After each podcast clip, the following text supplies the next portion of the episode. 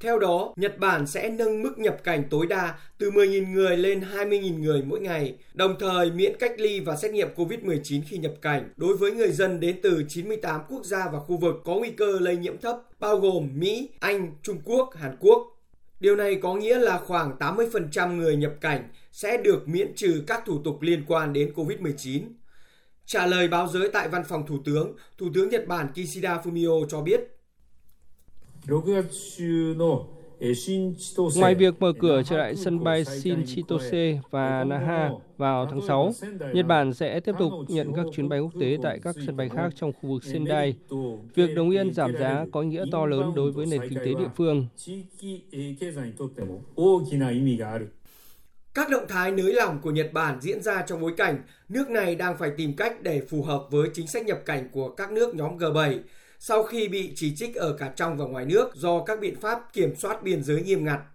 Ngoài ra, Nhật Bản cũng có kế hoạch bắt đầu tiếp nhận khách du lịch nước ngoài theo từng giai đoạn bắt đầu từ ngày 10 tháng 6. Ban đầu, khách du lịch sẽ bị hạn chế đối với các chuyến tham quan có hướng dẫn viên du lịch từ 98 quốc gia và khu vực. Những người tham gia tour du lịch sắp tới sẽ được tính vào mức trần 20.000 người.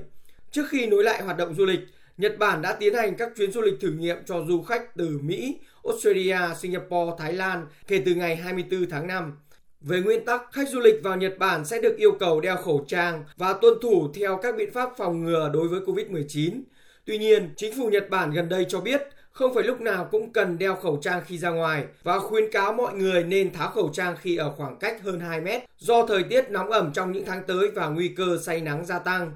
Thủ tướng Kishida Fumio cho biết một bản hướng dẫn chi tiết về việc tiếp nhận khách du lịch nước ngoài sẽ được công bố vào ngày 7 tháng 6 tới. Ngoài ra liên quan đến bệnh đậu mùa khỉ, có các triệu chứng tương tự như bệnh đậu mùa có xu hướng lan rộng trên thế giới.